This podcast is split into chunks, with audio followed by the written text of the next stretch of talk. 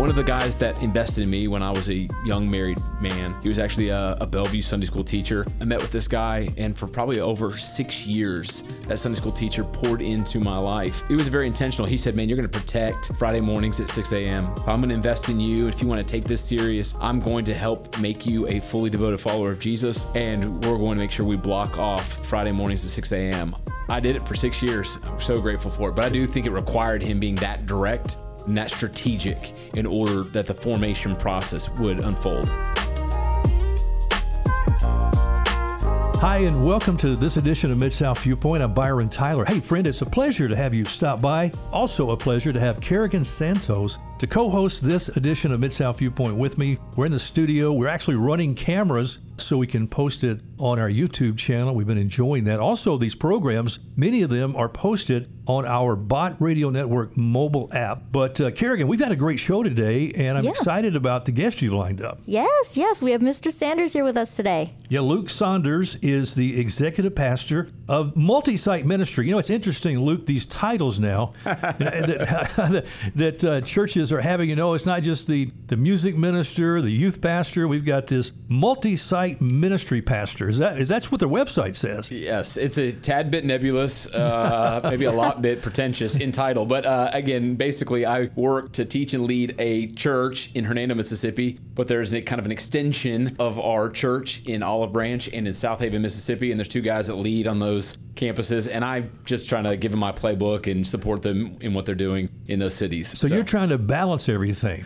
Is that what it is? There's a lot of balancing. There's balancing. Yes, yes, Well, absolutely. I mean, last time we got together was on a Zoom call. If you remember how many years ago, several years ago, Yes, that was a while ago. Through the Love Worth Finding Ministries, there was a feature called Conversations That Matter. It really was at the beginning of the COVID period. And so LWF was producing these weekly shows. I would literally sit in my bedroom and they would Zoom me in with Kerry Vaughn, the CEO, and we would just have a conversation. And you were our guest on one of those programs. What was it? He did a great job. That's awesome. It's weird. I I'd forgotten about that. That like your, my brain had not re- retained all of the things that happened during COVID. But yes, that was a weird time, but it was a sweet moment. Thank you again for that opportunity. Of course, I had the privilege of watching you grow up in the youth group at Bellevue Baptist Church, where at that time we were attending and involved with the youth ministry, my wife and I. So it's really neat to see how God has just grown you up. And your brother Jeff, now, I think I knew Jeff more because my wife worked with the drama team, and Correct. Jeff was really involved with that. Were you involved with the drama? For a brief minute, I you didn't know- know, for, a, too- for a few weeks, Yeah, maybe. yeah. You know, when I, when it was necessary for the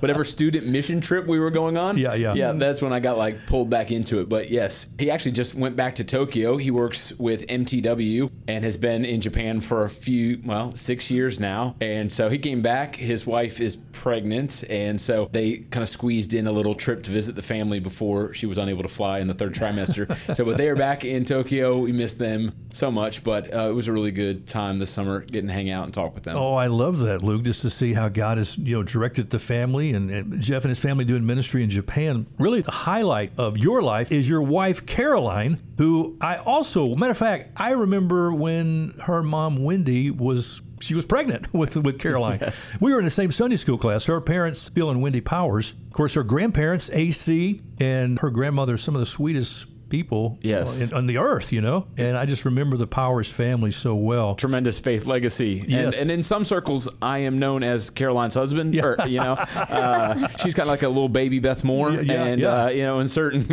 in certain. Well, she's uh, an author too, right? She's an author, blogger, teacher, and does an incredible job. Sometimes is much better at doing the thing that I do. Uh, but uh, anyway, no, she's great. She's a blessing. She's writing a whole lot of things, and uh, also being a homeschool mom, and uh, then a kind of a leader within our local church. And so, yes, Three children, and I know there was a special moment when Amos came into your life. Yes, Amos came into our home in, I guess, September 2019, and uh, it was kind of a surprise. And we were so very excited to bring him home with us through an adoption process. That was an adoption that was solidified right before the pandemic. Uh, In I guess it was February 2020, which we were at the courthouse for Gotcha Day. So very sweet. And then, uh, yeah, Amos turned four this week. So And two other children? two other children. My oldest is Adelaide Arden. Adelaide is nine years old, and then my middle child is uh, Robert Greer. He goes by Greer, and he is eight. He is dreading that we have football practice in this heat tonight. So Tell you what, that's it's pretty intense heat, you know, so you got to be careful out there. yes, a lot of water breaks. A lot of water breaks. Well, Kerrigan, we're excited to have Luke in the studio today to really talk about something I'm really anxious to dive into, and that's the topic of discipleship. Yes, yes, we're going to be covering biblical discipleship today. And I think we wanted to talk about that in the spirit of your Discipleship Academy, if you want to talk a little bit about that. Yes, we launched a new program in our church just two weeks ago called Discipleship Academy. We spent probably over a year in our church with the pastors of all three campuses, kind of developing a program that we could kind of make disciples. You know, we want to make competent, confident disciple makers. And we recognized that there was kind of a gap in our church. We had a lot of informal process and a lot of highly relational processes that were available for people to engage in discipleship, but we wanted a more formalized, structured process that was a little more maybe academic and institutional in nature. And so we launched a program, and it's a 35 week program. Meets on Monday nights. It's two hours uh, each Monday night, and so a person is committing to the full 35 weeks. Only four absences allowed. It's kind of like a like college a little bit, and uh, then there's going to be just pretty much a lecture, and then they are learning within the context of a cohort. And so there's 55 adults that have agreed to step into this kind of inaugural year to help us kind of pioneer this thing. And so we have, I believe, 10 other Bible teachers pastors, leaders, seminary professors that are going to participate and help bring the content. But we're really excited about it. We're only a week two in. I know we have uh, 33 more to go, but we are excited and they are excited. It seems to be uh, scratching the itch for what we see in our congregation. There's a lot of people very hungry to be equipped Mm-hmm. wanting to do the thing of making disciples. They want to engage with the mission of God, but they're feeling like, hey, I, I don't have what is necessary in order to step out to, you know, kind of be able to teach people the scriptures. And so we're giving them the tools so they can do it for themselves. Luke, could we just step back a second? As your team came together, the initial looking into discipleship, let's talk about that biblical definition of discipleship and maybe why some churches have maybe skewed off a little bit from what that looks like. Well, here's what we saw happening in our church. Because of the kind of the methodology of our our local church, we don't have uh, a lot of like Sunday night, Wednesday night, you know, Tuesday mornings and Thursday mornings where we would have these programs and you know lengthy Bible studies. Uh, we were in homes in life groups scattered around the city, and so we gathered together on Sunday morning, and then throughout the week, the only other touch point was kind of living in community with one another, and we would kind of unpack you know Sunday morning materials, uh, that teaching. But we realized that there was a lot of yeah gaps in personal understanding of the scriptures. And even though we were working our way through the Bible and teaching it on Sunday mornings, that there were some things that needed to be shored up. And so our life group structure was highly relational, but we needed more of an institutional, formalized, again, program or effort to mm-hmm. really shore up some of the holes. And so we began to work to develop this program. And we really believe that a key aspect to discipleship is intentionality. And I think we were intentionally engaged in biblical community, but I'm not so sure we were intentionally stepping into a process and helping people become fully devoted followers of Jesus Christ. Yeah, yeah, no, that makes sense. Uh, giving it a little bit more of a structure. So we have all of those aspects in place for churches, and I think that's common in a lot of, of different churches. We can do sort of the beginning entry level of a lot of different things. So when it comes to discipleship or even Bible reading, we kind of give little tidbits. But when it comes to going home and having some homework or reminding people to get connected to one another, sometimes we may not necessarily have clear processes in place for that. So I think that's great. In terms of, you know, for Discipleship Academy, could you share some key biblical verses that serve as, you know, a foundation for understanding discipleship? Absolutely. I think the first text that comes to mind is again 2 Timothy 2 2, the things that you have heard from me in the presence of many witnesses and trust to faithful men who are able to teach others also. And obviously, again, Matthew 28 19 through 20 is kind of our great commission, uh, disciple making mandate that every believer should live under. But again, that 2 Timothy text is so very powerful because you can see multiple generations present in this kind of admonishment from Paul. Paul talking to Timothy to find faithful men who can teach others also, which is really incredible. It's really beautiful. There's four generations that he's kind of alluding to, four generations that you can see in that single verse. And so that replication is so very essential. And if there is not, there's no replication or multiplication, we're doing something wrong. That's something I feel like we want to instill in those people that are stepping into Discipleship Academy. We want them to understand, like, if this ends with you, if you do 35 weeks and then you're done, and then you just sit on this material, uh, I think that ultimately that that material will will sour in you. The disciple is supposed to be taking that which has been poured into them and pouring out into another generation. That really allows you, to, I believe, to have a kind of divine retention in the soul. It also, it, I think, it makes us healthy when that water kind of flows in and out on a regular basis. And so we're telling those people in Discipleship Academy, don't just see it as like a college credit that you're going to receive at the end. You're going to get the diploma and you're good to go. We want you to say, no, this is material that's given to me to be given away to the people around me. Yeah, I think that's a great word there, Luke. And when you try to provide structure, it's helpful. Case in point, our church recently developed in the last couple of years a program we call DNA, and it's a discipleship program our pastor, you know, leads. It's it's a 13 week program, and what it basically does is give you the tools so you know how to disciple someone. You know, Yes. and it's been so helpful. I'm engaging right now a young married man, a professional guy, and we're meeting regularly to pray together, to study God's word together. In the mix of life, like, you know, here's a dad and he's married, he's got a, f- a young child and family. You know what trying to juggle that's like. Yes. And people's schedule, trying to get together and knowing you are doing that life on life together can be challenging. Yes, absolutely. I, my wife and I are always having to push back on some of the the creep that happens just living in a very busy, hurried world. Things just creep into your life. They begin to kind of rob your time, and we're always having to kind of reset ourselves and say like, "Hey, is this matching up with our family priorities?" Because again, this disciple making thing is absolutely essential for our to live in obedience with God. Like Yeah. this is what God has call, called us to, and so we can't put it on the back burner. But yet we know we have a responsibility to our family and our children, and we can't neglect the disciple making process that they're in. And so let's uh, give them what they need, but also let's provide ourselves some margin so that we can actually form disciples for the other adults that God would bring into our life. How would you say for Jesus' own example of discipleship as portrayed in the Gospels, how would that provide guidance for us in understanding this topic? Yeah, I think when you see the model of discipleship through Jesus, you see him kind of inviting people into his life. Again, he is a, a rabbi, a teacher. The Greek word mathetes or mathetes is the idea of the, being the apprentice. And so you see that Jesus is inviting apprentices into his life. He is mm. inviting people to sit under his teaching and to learn, but they're learning as they go. I feel like it's kind of, it echoes in some ways Deuteronomy 6, which teaches about the parents and the fact that again they are going to teach their children as they go when they rise and when they lie down and as they go by the way. And so i do think that you see that in jesus with his disciples that he brings them close and then he kind of carries on with his agenda to kind of teach and preach the good news to those that are around him.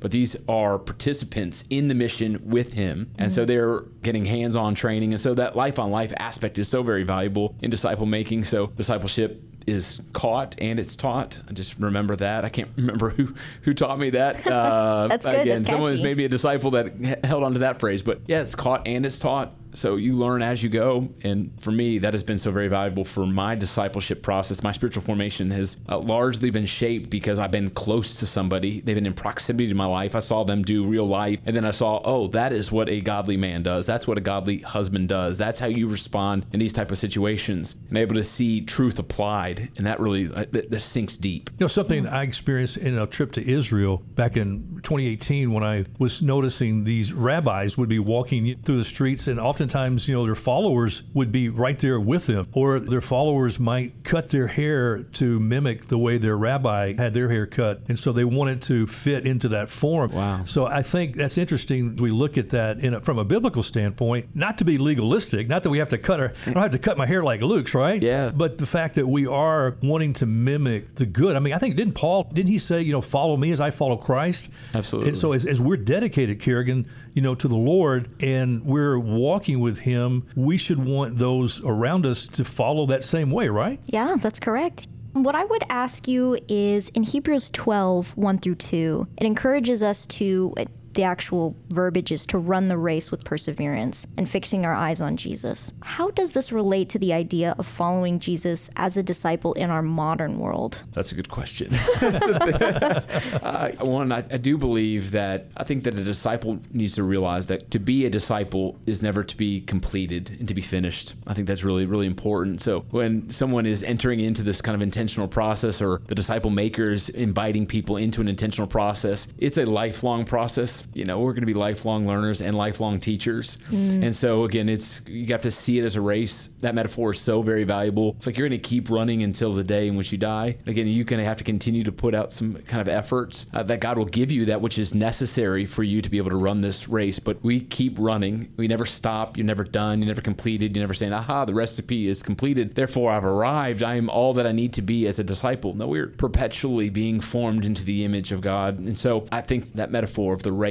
and continuing to run it with endurance is so very valuable that making sure we set proper expectations for yeah. the believer and for the new disciple, it's like you're never just going to be done. You're never just going to have the degree and it's, ah, you're completed. It's good for them to just know the seriousness of the thing that they're stepping into. Also, thinking that all of our discipleship efforts ought to direct our attention to Jesus. Mm. If we're not putting our eyes back on Jesus, then we're doing yeah. something wrong. If we're just making our own disciples, we're really not truly making biblical disciples. If we're mm. making people that looks like me, I want to emulate Christ right? But if I'm emulating something other than Christ, then we're doing this the wrong way. And so I don't want people to be mini me's. I do want to be mini Christ. I hope to demonstrate Jesus and to kind of to walk in the ways of Christ and then to be able to see me and then practically know how to go this. Like this is what it looks like to live it out. Yeah. Um, so I hope to be Jesus with skin on it in some ways, but yeah, if Jesus is not our end goal, then we're missing the mark. And I think that's a good point, you know, to kind of answer that question in a roundabout way is is that a disciple in our modern world is we are supposed to be the modern version of what Jesus was implying in the Bible and what he was guiding us in that way. So we are the answer to that question is sure. it's it's us and to remind others and to show by example that it's possible through us. So I think that's great. In Luke 14, 25 through 33, this talks about the cost of discipleship,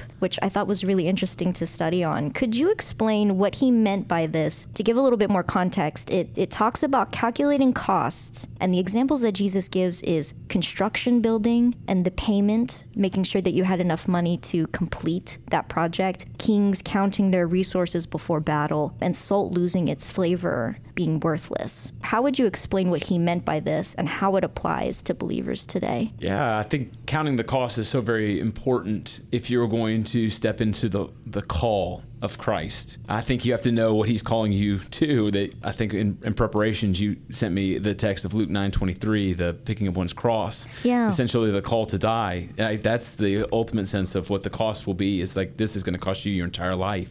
Mm-hmm. Now the upside down ways in which Christ works is that that again to lose one's life isn't in fact to gain one's life but you need to recognize that again this is going to be a perpetual picking up the cross regularly dying to oneself like the cost is everything you have but again that what you gain in return is so much more than the things that you give up yeah and so i want to tell people that when they are deciding, you know, if they're spiritually wrestling, right? They're experiencing a sense of conviction about whether or not they're going to follow Jesus with their entire life, that they would just count it the cost on the front end. Know the weight of this decision. That again, this means giving up your yourself, your money, your relationships, your career. It means basically just putting your yes on the table, saying like all of this belongs to you. Whatever you want from me, I will give to you. So, yeah, and you go back to Galatians two twenty where it says, "I've been crucified with Christ, and I no longer live." And you think about the cost that many around the world are paying with their lives. In our Western set here in the U.S., you know, there's some persecution in ways, but when it comes to actually laying our life down for the gospel, we don't see that as of now. We don't see that right yes. now. But knowing that there is a cost, there is something when you do stand for Christ or you're sold out, you're that living sacrifice, as Paul also talks yes. about, that it could cost your life. Yes, that Romans 12 living sacrifice reality that is part of our spiritual life. I was always told that the inconvenience of being a living sacrifice is you have to you can pull yourself off the altar and you have to put yourself back on the altar. Yeah. Mm-hmm. And I'm always reminded of my own walk and my own kind of spiritual state. I'm always thinking, am I have I pulled myself off the altar? Am I living for myself? Yeah. And I have to put myself back on it. I have to choose again to die once more to who I am and what I want, yeah. reminding myself of the cross of Christ that I am crucifified. And so keep running that race. Yes, yeah. it's the continuing to persevere fear. Absolutely. Right. Moving beyond just the theory, how can we practically integrate the concept of discipleship into our daily lives? What are some first steps we can take into that path?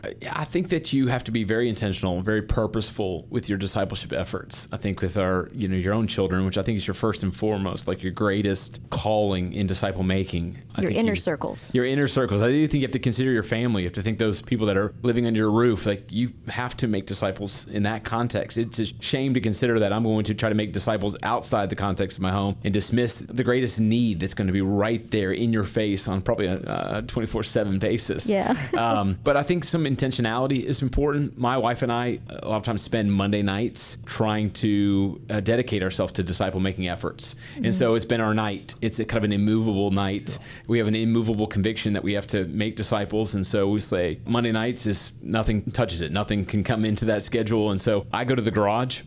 so guys come over to my house. They pull up at about seven o'clock. We go into the garage and uh, we'll just sit there. If it's hot or it's cold, we're just going to have our time. We work through God's word together. She has a bunch of ladies that pull in the driveway about the same time, and they get the they get the kitchen table. Uh, so their their environment's a little more comfortable. But it's our dedicated time for about ninety minutes every Monday night. Our discipleship academy currently is on Monday nights because that had been my dedicated night, and so I told myself if I'm going to lead something, I'm going to lead something in that same time frame to continue to make disciples. So she still has people coming over to the house on Monday nights, but I, I think you have to have that level of focus. One of the guys that invested in me when I was a young married man, he was actually a, a Bellevue Sunday school teacher. He reached out to me, I think just a month after I got married, and said, "Hey man, would you meet me at Starbucks on Friday at 6 a.m. Poplar and 240?" And I was like, "Man, that's a strange time of day. Uh, you're a strange man. I don't even know who you are, uh, and that's a strange part of the city. I've never been there. Man, I went. I was curious mostly uh, what was going to happen. I met with this guy, and for probably over six years, that Sunday school teacher poured into my life. Wow. And it was it was very intentional. He said, "Man, you're going to protect Friday mornings at 6 a.m. You're not going to miss." He was like, "If we're going to if we're going to do this, if I'm going to invest in you, if you want to take this serious, I'm going to help make you a fully devoted follower of Jesus, and we're going to make sure we block off Friday mornings at 6 a.m." He said, "I'm a busy man. I have a father. I'm living the corporate life." He said, "There's a lot of things that are demanding of my time, but I'm going to make sure that I value this above those things, and so I need you to value those things." I did it for six years, Friday mornings, 6 a.m. I'm so grateful for it, but I do think it required him being that direct and that strategic in order that the formation process would unfold. Luke, this discipleship academy there at Colonial Hills that you're developing here, and it's actually kicking off. It's, happening right It's now. happening now. Now, is this something really contained just to the membership of Colonial, or is it open to those? Maybe if their church doesn't have a program like that, maybe some of our listeners would say, "I would love to be involved with that." Would there be opportunities for those outside the congregation to join you? Yes, this inaugural year, we have just, I believe, one, maybe two people from our community that do not go to our church that are participating. Uh, we have a hopes that after this first year that we'd be able to open it up to our community. And so if someone's participating in another local church and they're unable to maybe receive this type of intentional training, that they'd be able to stop off. What I love about Discipleship Academy is that there are multiple voices beyond our church and in our community that are helping teach. And so we have a guy from Heartland Church in Southaven. We have another one, Brown Missionary. Uh, Bart Orr, Rufus Smith has promised to be a part of it as well at Hope Church. We have Mary Hannah Wilson, Second Presbyterian Church, uh, coming in teaching about biblical womanhood. So there's a number of voices already in our community that are coming. So we hope that we basically are able to reach into the community. And Yeah. If there's others that desire to participate in this type of program, it'd be an opportunity for them. You know, Kerrigan, I really love this is how they've been inclusive, not just staying within the walls of their own church, but as they look to develop leaders and, mm-hmm. and tap the community from these various churches and even from denominations outside your own denomination. Yeah. I think that's beautiful. It's really a picture of the body of Christ. Yeah, becoming more of a central hub Yes, for we- everyone to come. Yes, I'm so grateful for all those that are willing to step into it and to teach. They have been so very gracious, one with their time, with the content, with the development of the material, and then they are uh, wanting to kind of link arms with us in this disciple making mandate. Right? They know the significance of disciple making, and they recognize that this is an, an essential aspect, making sure we teach them to be fully devoted followers, teaching them the things of Jesus. And so there's a so there's a plurality of voices, uh, a lot of different denominational backgrounds, but it seems to be a really beautiful thing. I am experiencing greater levels of like unity and harmony from these other church leaders than I ever really thought until this program existed, I would have assumed that you know, we wouldn't have been able to link up in very many things. But now I look back and I'm like, no, there's a lot of things that we can be unified in, and uh, this disciple making mission is one of those things. Well, I love it. I love it. Kerrigan, what else do we have?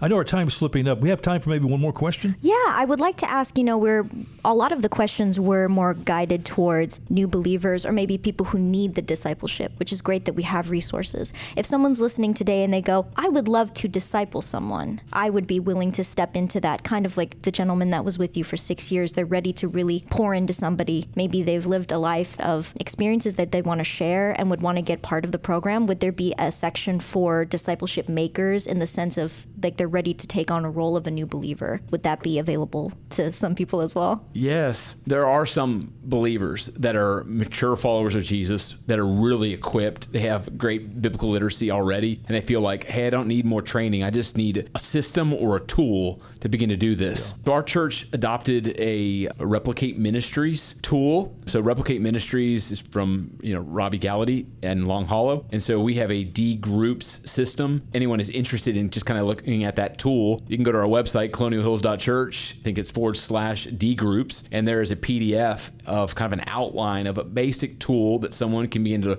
kind of read over, and it just gives you some suggestions on best practices about time frames, context, setting proper expectations, making sure you invite the people into a process, knowing that again they're stepping into probably a 24 month type of exposure in which they're going to dedicate themselves to knowing the Bible, studying the Bible, memorizing the Bible. So that's one of the things that we give to our congregants. If we have someone that says, "I'm ready to go, I'm equipped, I've been a believer for 20 years, and and I just really want to invite people into a discipleship process," we'll just give them this playbook and say, "Hey, why don't you read it, use it, adopt it, modify it?" Again, knowing that there's not just like a one size fits all answer yeah. for all disciple making efforts. Also, if you go to Replicate Ministries online, you can see the same type of stuff. There's a blueprint that's given to churches for how they can again, adopt some of these best practices and some of this information uh, mm-hmm. for the local congregation. That's a great word, right? Yeah, it is. It's great. As we wrap up, how could people get connected to to you? Uh, I don't know if anyone wants to get connected to me, but if you really are interested, you can go to colonialhills.church and you'll see my picture there. My email is luke.saunders at colonialhills.church. You can also find me on Facebook and would love to connect. If you're in the community and you're interested in learning anything about Discipleship Academy, anything about Jesus, learning about a, a process or system to, again, to replicate yourself to the world, I would love to talk. Well, friends, it has been our pleasure to have Luke Saunders be on the program today talking about discipleship. Kerrigan, I think this was a great program. It was. It, it was really great. Was. Thank you so much for Yo, being thank here. you so much for letting me be here. Luke, thank you so much too. And friends, thank you for joining us on this edition of Mid South Viewpoint. For Kerrigan Santos, I'm Byron Tyler. We'll talk to you next time. Bye bye.